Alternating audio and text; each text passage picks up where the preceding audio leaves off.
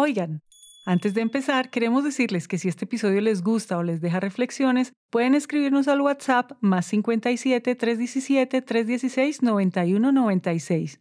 Ahora sí, vamos con el episodio. ¿Alguna vez han pensado de dónde viene la creatividad? Como esto no se trata de una carrera para ver quién responde más rápido, queremos que lo piensen por unos segundos. ¿Lo tienen? Seguro pensaron en que toca ser artista, incluso nacer con esa habilidad porque solo ciertas personas la tienen en su ADN. Pero la verdad es que en un mundo donde escuchamos seguido la frase nada es lo que parece, queremos contarles que nosotros les dimos la respuesta desde el momento en que le dieron play a este capítulo. Vamos de nuevo, ¿de dónde viene la creatividad? Aunque sigan dándole vueltas y su cerebro ahora esté pensando en respuestas más complejas, la creatividad nace así como empezó este capítulo, con una pregunta.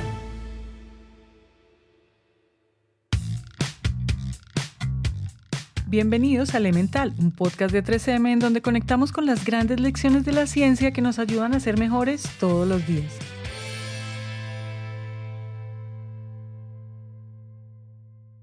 Lo que dicen los investigadores es que mucho de lo que es creatividad en ciencia, más que la capacidad de resolver problemas, es la capacidad de formular preguntas. Y fíjense qué interesante, porque hacer una pregunta es mucho más difícil que dar una respuesta. Ella es Romina Elizondo, doctora en psicología y profesora de la Universidad Nacional de Río Cuarto en Argentina. Romina desde hace años se dedica a estudiar la creatividad en la ciencia, haciendo estudios biográficos de científicos y sus procesos creativos. Como nos explicó Romina, lo más difícil de la creatividad es hacer las preguntas correctas y cómo el conocimiento no llega de la nada. Las preguntas también necesitan un lugar de origen. Algunos autores dicen que no hay creatividad si no hay un problema, pero no un problema en el sentido práctico. Puede ser un problema de conocimiento, puede ser un problema filosófico, puede ser un problema ético, ¿sí? pero tiene que haber algo que de alguna manera nos genera un ruido que nos hace tener que buscar algo alternativo o construir un conocimiento nuevo. Y en la investigación científica es clave, en cualquier campo, ¿sí? porque a partir de las preguntas es donde emerge, eh, digamos, todo el proceso creativo de construcción de nuevos conocimientos. Seguramente están pensando que plantear la creatividad en clave de problemas que terminan en preguntas significa pasarse la vida viendo cosas donde no las hay o haciéndose cuestionamientos raros o complejos. Aunque esto es parcialmente cierto, como en la vida, una cosa es la teoría y otra la práctica. Y en este caso, la práctica comienza con preguntas tan sencillas como ¿qué pasaría si... ¿Cómo cambiaría esto si modificamos aquello? Ejemplos donde estas preguntas han sido el comienzo de grandes transformaciones para el mundo hay muchos, y uno de ellos se llama cinta adhesiva. Era 1923 cuando Richard Drew, un joven músico de 23 años y asistente de investigación en 3M, escuchó a un mecánico quejarse de su trabajo. En los años 20 casi todos los carros tenían dos colores, y aunque pintar un carro hoy es una tarea fácil, en esa época había que hacerlo con muchísimo cuidado para no dañar la pintura. Los mecánicos le pegaban periódicos a los vidrios y a las latas para separar las partes, pero el problema de esta solución, bastante recursiva, era que al retirar el periódico existía la posibilidad de levantar la pintura. Esa fue justamente la queja del mecánico que escuchó Richard. Hay que decir que esta no era la primera vez que él escuchaba estos comentarios, pero quizás esa sí fue la primera vez que él pensó en una pregunta. ¿Qué se puede hacer para pintar los carros de forma más sencilla? En este punto ustedes dirán, claro, Richard Drew era un músico, seguramente por eso para él era fácil pensar algo así. Pues solo los artistas pueden ser creativos. Pero... O sea, las artes sí, por supuesto, son un campo donde la creatividad es posible, lógicamente, y es uno de los campos donde más desarrollos creativos hay, pero hay muchos otros campos donde uno tiene que resolver problemas de manera alternativa, divergente y creativa. Si bien esto no es más que un mito, lo que sí es verdad es que en la medida en que vamos creciendo perdemos un 96% de la creatividad. Aunque el panorama en la vida adulta no es más alentador, incluso ese 4% que permanece hace la diferencia, sobre todo si entendemos que en todas las personas la creatividad se expresa de maneras distintas. No todos somos creativos en los mismos campos, pero sí tenemos manifestaciones creativas en diferentes contextos, situaciones y hasta momentos de nuestra vida. En ese momento creativo en el que estaba Richard, hubo dos cosas que le jugaron a su favor. La primera es que usaba el dinero que se ganaba tocando el banjo, ese instrumento que suena así, para pagar sus clases en química. Lo que parece solo un dato curioso tiene un significado más poderoso detrás, y es que las ideas creativas aparecen cuando se conectan conocimientos.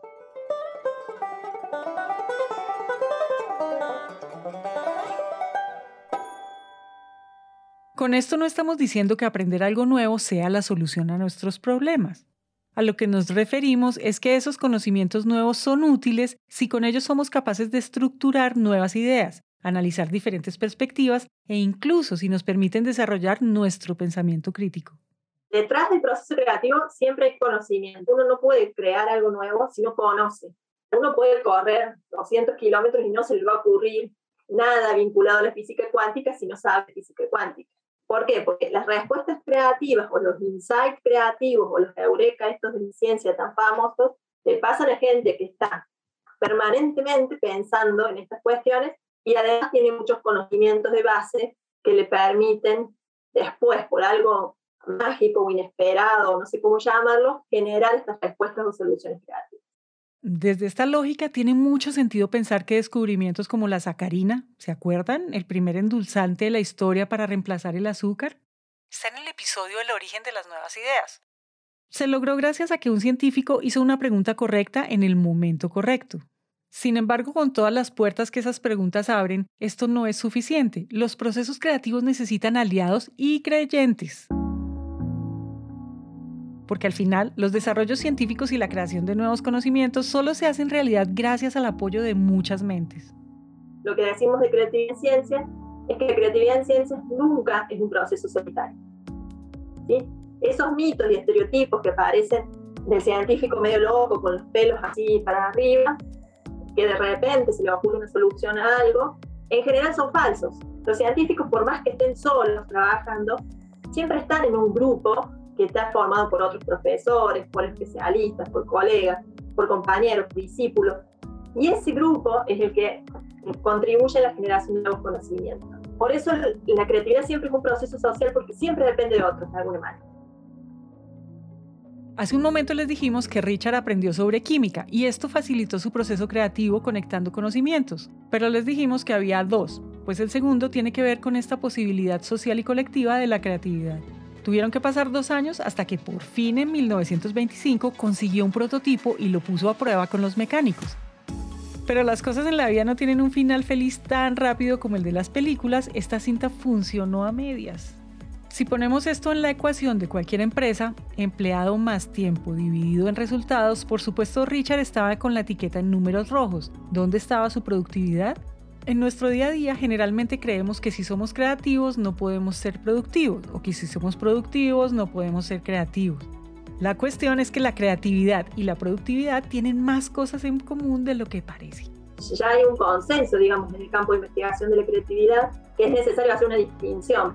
Los creativos son muy productivos, son personas que hacen muchas cosas, entonces son más bien cosas articuladas y no cosas que se contraponen. Hay una estilo de vida o una forma, digamos, quizás que nos lleva más a cumplir ciertos objetivos, o por lo menos en algunos momentos de la vida. Quizás los, los las personas más reconocidas socialmente, cuando ya pasan esta etapa de la productividad, de que hay que cumplir con los requisitos y qué sé yo, se toman como estas licencias más creativas y ahí es donde es más interesante porque empiezan a crear muchas más cosas, tal vez sin la presión de esta etapa de la vida. La buena noticia es que este científico de 3M no tuvo que esperar hasta ese punto de madurez en su vida para darle orden a sus ideas. Y en 1930 su trabajo dio frutos más consistentes y patentó la cinta Scotch. Ese rollo de cinta transparente que se hizo famoso alrededor del mundo porque todos tenemos uno en casa y nos ha salvado más de una vez cuando hemos tenido que sellar cajas, arreglar libros o pegar algún billete roto. Hasta acá todo suena muy positivo para Richard, por fin un logro contundente en su carrera, pero los logros de la ciencia no son para los científicos, son para el mundo entero. Por ahí dicen que nada en la vida es por casualidad, pues la importancia de la cinta adhesiva llegó con el famoso crack del 29. Esa depresión económica que inició con la caída de la Bolsa de Valores de Nueva York y que afectó a miles de familias a nivel mundial. Durante casi una década un montón de personas perdieron su trabajo, los precios de los alimentos subieron y algunas industrias quebraron. Fue ahí cuando la cinta adhesiva se convirtió en la salvación para muchos. En un momento donde no se podía comprar cosas, Richard Drew se dio cuenta que a veces las personas no necesitaban adquirir más cosas, sino repararlas. Pero esta secuencia de eventos afortunados para la cinta adhesiva en medio de las circunstancias históricas no es la regla, sino más bien la excepción dentro de los éxitos de la creatividad. Al final, si hay algo que tenemos que reconocer con tristeza es que muchas propuestas creativas se mueren antes de nacer o las mentes detrás tienen que resistir la indiferencia. Ha pasado mucho a los artistas, por ejemplo, que eh, generan un producto que es tan novedoso que no llega a ser comprendido eh, por la comunidad, ni, por, ni siquiera por la comunidad de artistas, ni por la comunidad en general, en el momento histórico en el que vive. Por ejemplo, hay algunos relatos de Astor Piazzolla donde dicen que le tiraban tomates cuando empezó a, cantar cualquier cosa que le dijeron que eso no era tango. ¿sí? Si Astor Piazzolla se hubiera ido ese día y hubiera dicho, bueno, nunca más voy a tocar nada, y bueno, hubiera sido un problema, porque no conoceríamos todo lo que vino después. Y en algunos científicos también ha pasado que teorías recién han sido comprendidas después que se mueren, porque era como que todavía no estaba la sociedad o la comunidad científica preparada para comprender la complejidad o lo, o lo novedoso de esas propuestas. Piazzolla y muchos de los científicos que transgreden la norma no se limitan a estar contra lo dominante de la época en la que nacieron. La mayoría de las veces están reimaginando maneras distintas para darle forma y vida a sus ideas.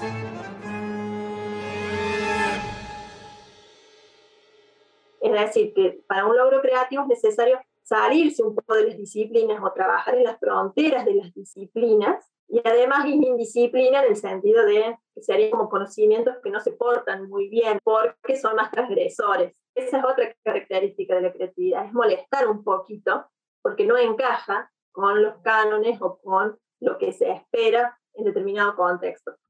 A pesar de que hasta ahora solo les hemos contado cómo la creatividad está presente en la vida de artistas y científicos, lo cierto es que en nuestro día a día usamos la creatividad quizás sin darnos cuenta.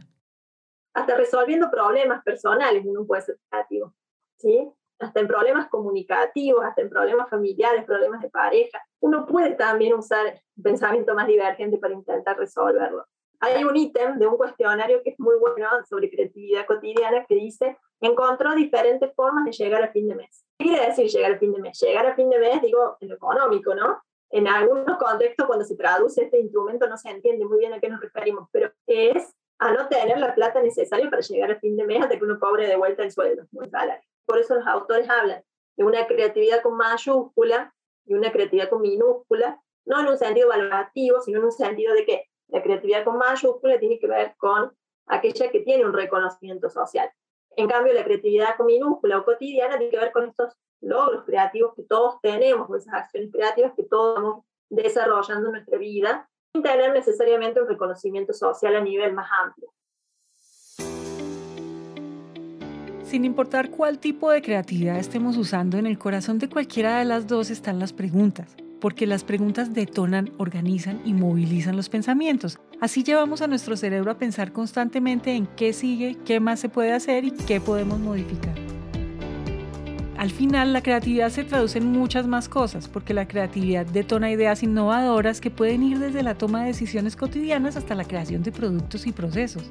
Si hacemos el ejercicio solo por ver qué pasa, es posible que terminemos arreglando cosas en nuestra casa o proponiendo alguna mejora en los procesos de nuestra empresa. Cualquier cambio, por pequeño que sea, hace la diferencia. Y esto que tiene todo para sonar cliché, pues tiene ciencia detrás. Después de la cinta transparente que hizo Richard Drew, esa misma cinta tuvo 100 innovaciones más. Hubo 100 preguntas detrás resolviendo un problema o pensando en cómo ese rollo de cinta podía hacernos más fácil la vida. Por eso hoy en el mercado tenemos desde un dispensador de cinta adhesiva que tiene unas pequeñas puntas afiladas en uno de los lados para cortar los trozos más rápido, hasta los mismos rollos de cinta que ya traen los cortes hechos, esto sin contar los diferentes tipos de cinta que existen para cada industria. 3M vende tantas cintas adhesivas que si las juntamos todas podrían ser capaces de darle la vuelta al mundo 165 veces, ¿se imaginan? Y pensar que todo empezó con una pregunta, parece irreal. Por eso este episodio solo puede acabar de una manera. Volver a las fuentes iniciales, y volver a las preguntas más básicas. Cuando nos animemos a preguntarnos si otra cosa es posible, yo creo que ahí se van a tener cambios. Elemental es un podcast de 3M en coproducción con Naranja Media. Este episodio fue escrito y producido por Valentina Barbosa y Araceli López. El trabajo editorial es de Manuel Torres. El diseño de sonido fue hecho por Santiago Bernal. El arte, diseño y el material publicitario es hecho por Luisa Ríos. Todo el soporte técnico para la grabación es hecho por Julián Cortés. Adriana Ríos y Marcela Linares dirigen todo el trabajo editorial, contenidos y curaduría por parte de 3M. Este año queremos hablar mucho más con ustedes, por eso cuando compartan este episodio y todos los que vienen pueden usar el hashtag Elemental by 3M. También pueden encontrarnos en Instagram como 3M Latinoamérica o pueden escribirnos al WhatsApp de nuestros productores. Más 57 317 316 9196. Más 57 317 316 9196. Por supuesto, también pueden seguirnos en Instagram como Naranja Media Podcast, la casa productora de este show. Yo soy Margarita Calle y nos escuchamos en el próximo episodio.